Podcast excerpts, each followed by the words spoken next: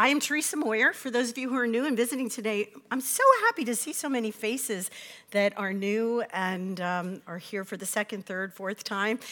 Uh, we have a lot of families out today. I'm the associate pastor here at Vineyard Church in Conshohocken, and our lead pastor and his family are on an actual vacation. A two week, yes, I think we should clap for that. Yes, we are on a two week vacation. Um, so we're very grateful that we have one another to. Uh, to be present, especially when there's got to be maybe four or five of our families are gone uh, this week and, and next week. So we're looking forward to all coming back next, uh, next Sunday. It is at our house. My husband does live there as well, Steve. And uh, we do welcome you. We're very excited to have that. And what, what we didn't mention in the announcement is that I'm also inviting my whole neighborhood. So it's an opportunity to demonstrate God's love to people who don't know Him. And they came two years ago, they loved you, and they want to come back again. So I'm very excited about that. So, this pool of ours has seen a lot of action this summer. Some of you have been there when we were away. Uh, yesterday, we had Steve's family over and had a nice little gorgeous day for a pool party. We had two more during the week on Wednesday and Tuesday. And going back to last Saturday, we had a family reunion with my family. Um, my brother, as a, as a and I got to tell you, those of you who've been praying for my mom, thank you so much. She's doing so much better. We made a ramp on our hill to get her wheelchair up, thinking she'd be able to. Do you know she walked out of that car? and had a, uh, had a walker and said, I can do it. And so I'm very grateful. Mom's doing so much better. Thank you for that. Um, as a gift to my youngest sister, who's autistic and misses her family greatly, my brother put together a photo album of our entire family history for her to take home from that. And I wanted to show you it's not that embarrassing, but I wanted to show you a, a, picture of our family. If you can find me in that picture, I'm the one in the middle with the veil. I was having my first, my first communion. I was raised Roman Catholic. And if you can't tell by the clothes, I think my brother Ken is the coolest one in there with his arm up on, the, on my other brother's ankle. Yeah, knee. Anyway, so I was, I was reflecting. I was reflecting on our childhood. I was born in the early 60s. All right, you can take that down now. Thank you. And um, it's interesting, you know, the longer you live, the longer your perspective of life is, right? And you can look back over a long period of years and see the changes that have happened in your life, in your body, in your, in your family, but also in history and in the scope of what's going on in cultures. You know, when I was um, growing up, it was relatively easy to follow God. You know, on Sunday morning, you would actually see traffic going to church. People were either, I'm seeing nodding heads, I'm not the only one, good. People were either walking or driving to church, and if you weren't a Christian, there was another house of worship, and you went. People went to worship God. And um, honestly, on a Sunday, we had a very stable reality. We got dressed, we went to church, we came home, we changed, we went to our grandparents, we hung out all day. Family was the center of the afternoon. We had a beautiful time of, usually with when we weren't arguing, you know, ha- had a lot of fun together. And um, there was really very little else to do because of the blue laws. Anybody old enough to remember blue laws? Everything was closed. Sunday was set aside as a rest day. They thought they were doing us all a favor. When I was 16 or so and the blue laws were, you know, obliterated and I could go to the mall on Sunday, that's when the argument started in our house, right? Your, your place is at home with your family after church. That's how my father raised us. And as I look back on the late 60s into the 70s, and I see, I, we can see all these revolutions that changed the shape of the world sex revolution, racial revolutions, drug revolution, Jesus revolution, hippie revolution, generation gap got its little coinage in the late 60s, early 70s. War. Things were tearing people apart, and the entire culture was shifting. And yes, the Jesus Revolution did draw many people in California to Jesus. How many of you saw that movie? You know, The Vineyard has history in that movie. If you haven't seen it, it's worth watching. It's really well done. But there were so many people on the East Coast where I grew up. You know, right after the Jesus Revolution, Time had a Time magazine had a photo that said God is dead. That was the cover. So many people were leaving relationship with God because they didn't see a personal reality to it. And they went off in different directions to find their own way. Now, then we get into the 80s and the 90s. How many of you were born in that era? There you go. So that was a huge change because of technology, the boom of the technological reality of life in the 80s and the 90s. Then the cyber boom of the 2000s, right? Internet is flying. Then we get the social media and the and the this thing. This thing that runs our lives. It's Adams, but I'm, I'm grateful for the prop. Social media has boomed so much in the last two decades that some of you guys have never known life without it. And it is an integral web into your world. With each new wave, something seemed to shift in the focus of the society toward God. God has not changed, but people's perception of God and whether or not He is real and whether or not he is valid or has any influence over my personal life, this has become something that people are just separating from. And if you look at Sunday morning, do you see people flooding to churches? Are the parking lots full? There is a huge shift that's happened in the course of my lifetime. And since COVID, it's gotten even worse. You know, when I was young, it was like all the fish were swimming in the same direction. And then sometime around the 70s, everything started getting like fish were swimming in all sorts of directions. Now, to walk with Jesus, it's like you've got to learn to swim upstream.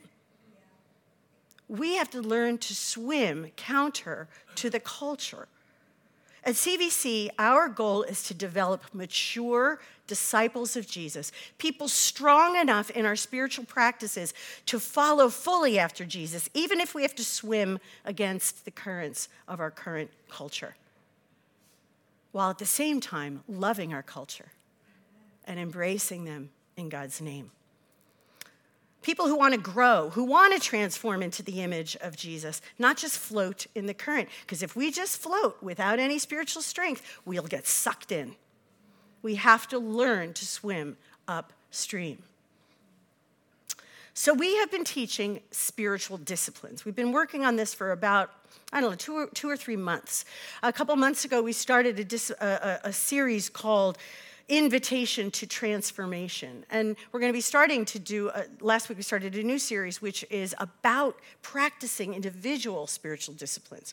So I wondered if you actually even know what spiritual disciplines are. I want to read you a definition. Stephen Foster, who is an author who was really instrumental in bringing spiritual disciplines into the 20th, 21st century, uh, he wrote a, a book called Celebration of Discipline. And he explains spiritual disciplines this way. He said, God has ordained the disciplines of the spiritual life as the means by which we place ourselves where God can bless us. We're not doing something to earn grace from God or favor from God. Spiritual disciplines are given to us to learn to be in a position of receiving so that the Lord can fill us with Himself. He goes on to say that he calls this the path of disciplined grace. It's grace because it's free. Salvation is free gift from God but it's disciplined because they, God gives us something to do in order to get closer to Him and to grow in Him. If you want change in any area of our lives, it takes work, right? Right? What we eat, what we do with our bodies, what we do with our minds, it takes work. Um, practicing the disciplines that Jesus practiced during his life can help us come into new ways of being, new ways of thinking. One author wrote, um, the, the, in the word, the Latin root of the word discipline traces to words like instruction and knowledge. Sometimes when we think of the word discipline, we think of hard work. But the real root of it is knowledge and understanding, learning. Spiritual disciplines essentially are courses of learning. They say the more our soul knowledge grows, the freer we become. Free from addiction to superficial pleasures, free from advertising and other people's shoulds and shouldn'ts, free from mindless distractions and appetites that sabotage our higher goals of becoming like Jesus, and free from the tyranny of the worst part of ourselves. That's what spiritual disciplines can birth in us. So, our new um, sermon series is actually called Boot Camp 23 because our pastor Rich loves CrossFit, boot camp, anything that's, but you see the reality of this training for what? Rest. So last week, Rich did a great sermon called Wait Training, spelled W A I T, learning how to wait in God's presence. And if you remember, he said in W E I H G T, did I spell that right? That weight training, the building of the muscle happens during times of rest. That was the the, the main point of this sermon. We're going to go a little bit deeper into that rest today, and we are going to look at Sabbath rest. And I'm calling this Sabbath rest rhythms of grace. Let's pray. Lord, I pray that you would uh, enter our brains now. And you would open up our minds and our understanding of the good gift you have given us in rest and in seasons of rest and in planned rest. And will you help us to get on your page with how you want to bring restoration and freedom in our lives? In Jesus' name, amen. So many people dispute whether or not Christians should practice the Sabbath. I remember my father in law, I said, Oh, I was out gardening today. And he says, You were gardening on the Sabbath? And I thought, hmm, that's an interesting perspective. I actually take great joy from gardening most times. So, but he was raised that you did nothing on the Sabbath except be with your family. And some people claim that since Jesus is our Sabbath rest, there's real, really no need for us to have to practice Sabbath. Some people believe that practicing a day of rest and worship dedicated to God is actually legalistic because we are not held to all the laws of the Old Testament, so why would we have to do that? I would argue that maybe we aren't required to observe the Sabbath for our salvation. I know that we're not required to observe the Sabbath for our salvation, but that it sure might be good for us. Anyway, many people, particularly the younger generations, people in their late 20s, early 30s, mid 20s, are finding that by setting aside one day a week to worship, to hang out with friends, to be with family, to rest, to nap, to love, to enjoy God's creation, they're finding restoration and refreshment they need to carry on for the next six days. And that's what we're going to look at today. And it's something that I really had to learn because despite my family's rhythms growing up on Sunday, I looked to resist that as I grew up. I was busy I was a teacher, I was a professor, I was a singer, I had work to do, and often on Saturdays and Sundays, because that's when performances are. I spent my Sunday mornings with God, and I felt like that was enough for me. After all, most of my friends weren't even going to church, so I was ahead of the game. When I started teaching at the university, I had a student who was a devout Messianic Jew. And he was a great singer and a really good actor, so he was in my musicals. And he religiously practiced Sabbath. And he refused to come to my Friday night or Saturday rehearsals. And at a college, Saturday is the big day of rehearsal. I was like, What do you mean you're not coming to my rehearsals? And he said, It's my Sabbath day. And I'm like, Get over it. You follow Jesus. You don't have to do that. And he's like, I wouldn't miss it for the world. Part of me was angry at him. Part of me felt sorry for him, that he felt like he had to observe some law that Jesus had set us free from. But if I'm really honest, part of me was a little jealous because he had made a choice to on and you know what was funny about him? He was a christian who followed after jesus his messiah his yeshua messiah but he was going to worship at an orthodox synagogue undercover. They didn't know he followed jesus because he so he was embracing all of the reality of being jewish when I watched him and he'd come back so rested and tell me about the great wine and the wonderful foods and the great time they had together, I started to wonder if maybe Sabbath wasn't something that would be worth pursuing. But my life was relentless and it was restless and very, very busy to the point where I found no rest. And this became one of my favorite scriptures. You all know it. Matthew 11, 28, 29. Come to me, all you who are weary and burdened, and I will give you rest. Take my yoke upon you and learn from me, for I am gentle and humble in heart, and you will find rest for your souls. I was walking with Jesus, but I didn't find rest for my soul. I was too busy.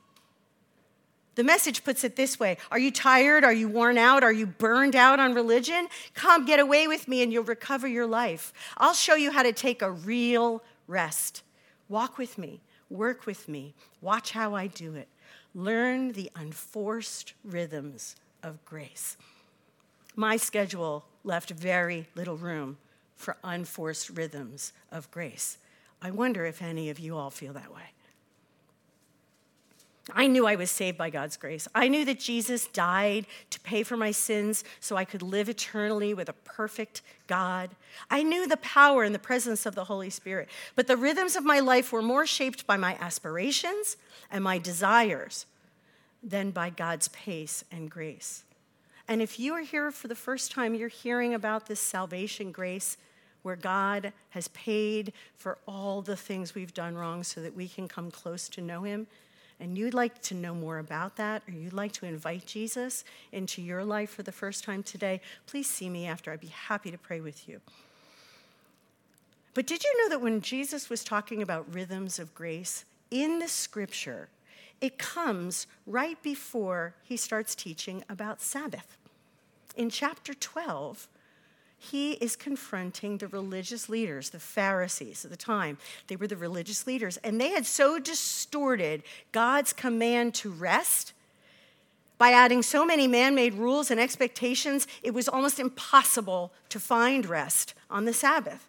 They harassed Jesus' friends for picking and eating grain as they walked along when they got hungry on the Sabbath. They harassed Jesus for healing someone with a shriveled arm in the synagogue on the Sabbath because he wasn't, he was working.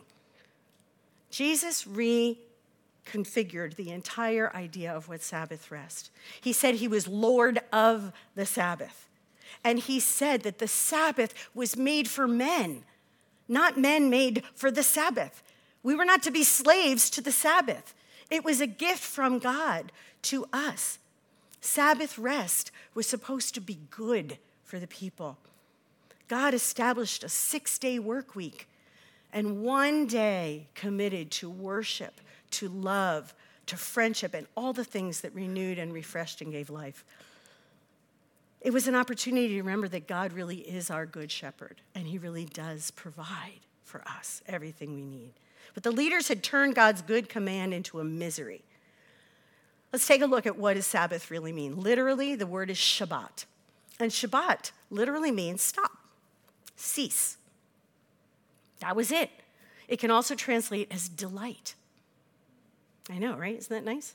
God's command to Israel was to stop, to cease their work, to rest, and to delight in Him and all that He has made. To stop working, to stop wanting, to stop worrying, to just stop.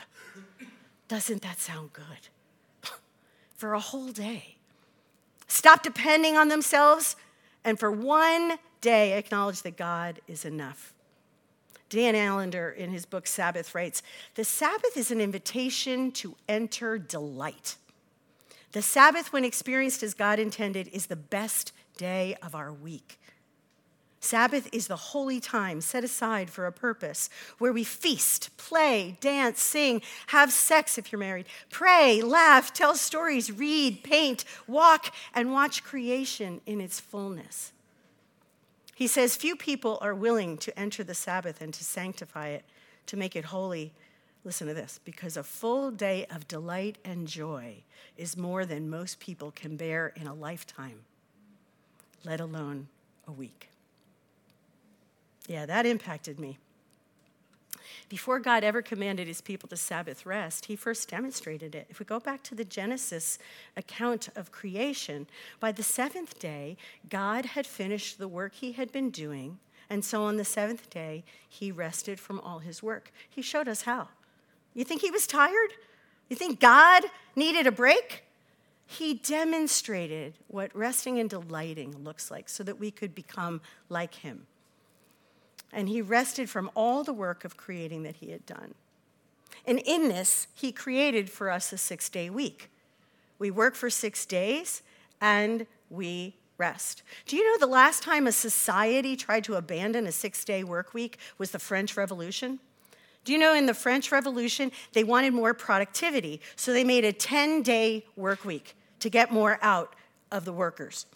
Do you know what happened? The economy crashed, productivity was down, and the suicide rate skyrocketed. They have found through research that there is no difference in productivity between someone who works 70 hours a week and somebody who works 55 hours a week. As a matter of fact, they have found that 50 hours a week is the optimum. After we work that many hours, if we fight that rhythm, we fight against God's design because Sabbath rest is good and it may even be necessary. When we overwork or we don't stop to rest every seventh day, our bodies and our minds suffer. How many know this? Uh huh, we know this. Lethargy, restlessness, numbing out. One writer said emotional unhealth becomes our new normal. Irritability, anger, cynicism, and its twin, sarcasm, overwhelm our defenses and take control of our dispositions. Been there. Our bodies shut down, our immune systems falter, another cold, we get the flu, COVID, exhaustion. John Mark Comer says, We all come to Sabbath voluntarily or involuntarily. I used to love when I got really sick because I finally had a chance to lay down and I had a justified reason for it. And my spiritual director said, I don't think that's really healthy. I was like, Yeah, maybe. This may be why God had to command his people to rest. What a funny command. They just didn't know the rhythms of grace. You know, when he established the nation of Israel and he set them free from the slavery in Egypt, God instructed his people to practice the seventh day rest as he modeled because he wants us to be like him. And we all know the Ten Commandments, right? Number four is usually like this Remember the Sabbath day to keep it holy. But do you know in Scripture, it's like four times longer than this? It's the only command of the Ten Commandments that explains why we have to do it. Let's look at Exodus 20, verses 8 through 11. When they got to Mount Sinai and he's giving Moses this law, he says, Remember the Sabbath day by keeping it holy. Six days you shall labor and do all your work, but the seventh day is a Sabbath to the Lord your God. On it you shall not do any work neither you nor your son or daughter, nor your male or female servant, nor your animals, nor any foreigner residing in your towns. For in six days the Lord made the heavens and the earth, the sea, and all that is in them. But he rested on the seventh day. Therefore the Lord blessed the Sabbath and made it holy, set it apart for a purpose to give us rest. The first time we see this command, he reminds them to practice he says, Remember the Sabbath. And the reason he gives is because he did it. Be like me. 40 years later, those folks could not break free of their slave mentality. They refused to do things God way, God's ways, and God had to wait for the next generation. That trip across the desert should not have taken 40 years. But those people had to live their lives until the next generation was ready to take on what God's promises were. But when we see Moses give this command again, because he reissues the Ten Commandments to the next generation before they go into the promised land, he doesn't say remember the Sabbath, he says observe the Sabbath by keeping it holy. And the, the next two verses are the same, but let's go to the next slide. Verse 15 is a very different reason. This is no longer because I said so or because I did it. He says, Remember, you were slaves in Egypt and that the Lord your God brought you out of there with a mighty hand and an outstretched arm. Therefore, God has commanded you to observe the Sabbath day. Why?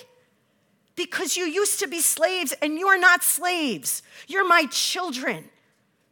Come out of your slavery and live free. Once a week, you will remember I am your provider, I am your shepherd, I am your guide. I will give you rest. But if we never settle long enough to let that happen, we stay in a mindset of the culture which is addictive and causes us to become slaves in one way or another. How many times have you said, if I could just put this thing down? I find it interesting that God had to command people to rest. John Mark Comer says it's like commanding ice cream or live music or beach days. You would think we'd all be chomping at the bit to practice the Sabbath. But apparently, there's something about the human condition that makes us want to hurry our way through life as fast as we possibly can to rebel against the limitation of time itself. Due to our immaturity, dysfunction, and addiction, God has to command his people to do something deeply life giving to rest. Hmm. Maybe this reminder of the slavery of Egypt can give us some insight. I mean, what's the Egypt in our lives? What are we slaves to? One writer would say accomplishment and acquisition are the gods of the United States. I get caught up in that if I'm not careful. I don't think he's wrong. I mean, are we slaves to what we have, what we need, what we want, what we are, what we can achieve? Are we slaves to what people think about us? Once a week, rest and know that I'm God. Could a Sabbath rest break the slavery mindset in our own hearts like it did for those the Israelites? One day a week to remember the Lord is my shepherd. I lack nothing. He makes me lie down in green pastures. He leads me beside quiet water. He refreshes my soul. You know, the current of our culture rarely lets us just accept and appreciate what we have. There's always more. It's the God of more. I need. You know, we're very restless. Augustine said, You have made us for yourself, Lord, and our heart is restless until it rests in you. Isn't that why we come here every week? Sabbath day can help us see what's been driving us for six days and provide us some rest. It's a reminder that God has brought us out of a mentality of slavery. I started practicing Sabbath about four years ago when I became licensed as a pastor here. But I've been studying how different people do Sabbath, and I'm intrigued because I think I've been looking at my Sabbath day more like a day off. You know, I spend the morning with God, maybe a little more time, maybe not, run to see my mom, go get the shopping things because I love to shop, so that's joyful. And I'm like, you know what, Lord, I don't think I'm really Sabbathing. Because at the end of that day, I don't think I feel rested or ready to face the next week. See, many pastors take Monday as a Sabbath because they work on Sunday. But that means I'm doing it by myself. And it feels more like a day off. I want to do it with my husband, but he's at work on Monday. So Steve and I had to talk about this. And we are going to try to step more into a rhythm of a Sunday rest. And Adam said to me this morning, You're going to do Sabbath on Sunday, but you're preaching. I'm like, This is a joy. I've already written the sermon. Like, standing up in front of you and talking is fun for me. So, we're going to try to step more into this, and we're going to do it together. I can still take Monday off from work, you know, but I'm going to take Sunday as my Sabbath to worship, to fellowship, and rest. I love coming here and being with you all, to spend time with family and friends, or today to just nap, because we've been going like crazy, and get closer to each other. Maybe spend some time in God's creation, hiking, exploring, gardening, whatever gives you joy. But do it with a heart of gratitude and a heart of worship, connectivity to God for that day. And then let's see what God does with these efforts. It doesn't earn us anything, remember? It's a gift. Sabbath could give us an opportunity to just receive because sometimes we just don't know what's good for us. And for the work addicted, the status driven, the media focused among us, let us all raise our hands from time to time. Sabbath can be hard to put into action. Swimming upstream can be hard at first until you get a little spiritual muscle. But when you see the gift that comes as a result of that surrender, I believe we're going to be able to get more of a culture of it in our, in our community. Now, we're not monks, we're not monastics. We're going to have to find our own Sabbath ways with God, okay?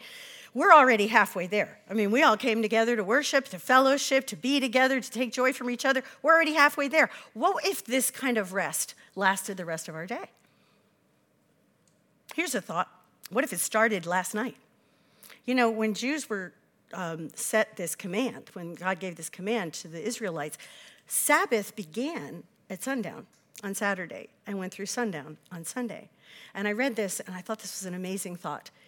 What if our days began with sleep and our week began with rest?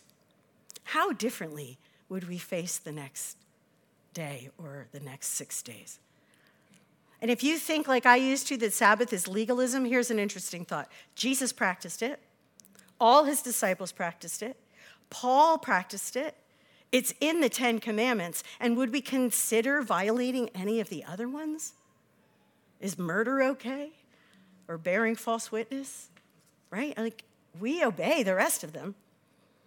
So maybe there's some good to come out of obeying the command to rest. I want to give you one more reason if you're not yet convinced to try this. The Bible Project writers explain Sabbath this way Sabbath is a taste of the age to come. It is not a commandment we are bound to, it's a promise we're invited to enjoy. Sabbath rest is an invitation to practice for eternity in God's presence. It's an act of regular and intentional trust of God's rule on earth. When we stop working, we can truly rest in God's presence. When we practice this purposeful pause, we make room for God to take up residence in our individual lives and communities. And when we do this, we take part in the new creation story, setting the stage for God to make his dwelling place once again on earth. And the last convincing evidence I want to give you to try this is that there was a study who were the happiest people on earth. And do you know who came out on top? The Seventh day Adventists. They regularly practice Sabbath. And do you know what they found out? They live 10 years longer than the average person. So, practicing Sabbath might add years to our life, but years where we've learned to rest, not years of misery. Now, if you need some help, like, you know, if you're like me, you might say, well, what am I allowed to do? What should I, shouldn't I do? You know, one of my kids in our, in our young adult group was like, am I allowed to clean my room on the Sabbath? I'm like, I am not going to dictate a law. You have to decide what is restful for you. If it's giving you peace to clean your room, to, I don't know, you have to ask God because we're not going to follow these laws. So here's the here's an idea. Um, there, I, I mentioned this podcast a couple of weeks ago. I do listen to other things, but this was so good. Episode five gives a great. Um, gives some great ideas for practicing Sabbath. And uh, I want to say, one of the things that they kept saying, and I've read in other places, is that what brings us joy? Take that on your Sabbath day and do it with the Lord and with those you love. What brings you joy? If you're like me in my past life, I was so busy, I lost sight of what brought me joy. I thought shopping on Amazon was bringing me joy or running to TJ Maxx. But the reality is that just fed my addictions. So I'm learning a new way to rest, and I'm going to practice it, and I'm hoping some of you will join me. Some suggestions people we love, a good book, good food, good wine if you like it. Reading, social interactions. Do you know that reading and social interactions can keep your brain from deteriorating? Fantastic things to practice on the Sabbath in God's presence. Nature, art, napping, exercise, whatever brings you joy. And I speak to some of you who are younger than me, which is most of you in this room. Get a practice of it now. I said to Rich two weeks ago, I want a do over. You all are practicing these spiritual disciplines. I want to start over in my 30s and see how life could be different if I actually embraced these things when I was younger. You guys could form your whole family life off of this kind of rest. Real strength, as Rich said last week, is built in times of resting. So let's finish up with this. As we move through the next few decades of our lives, practicing Sabbath rest can help us gain spiritual muscle to continue to swim against the currents of the restless culture and grow in our connection to God.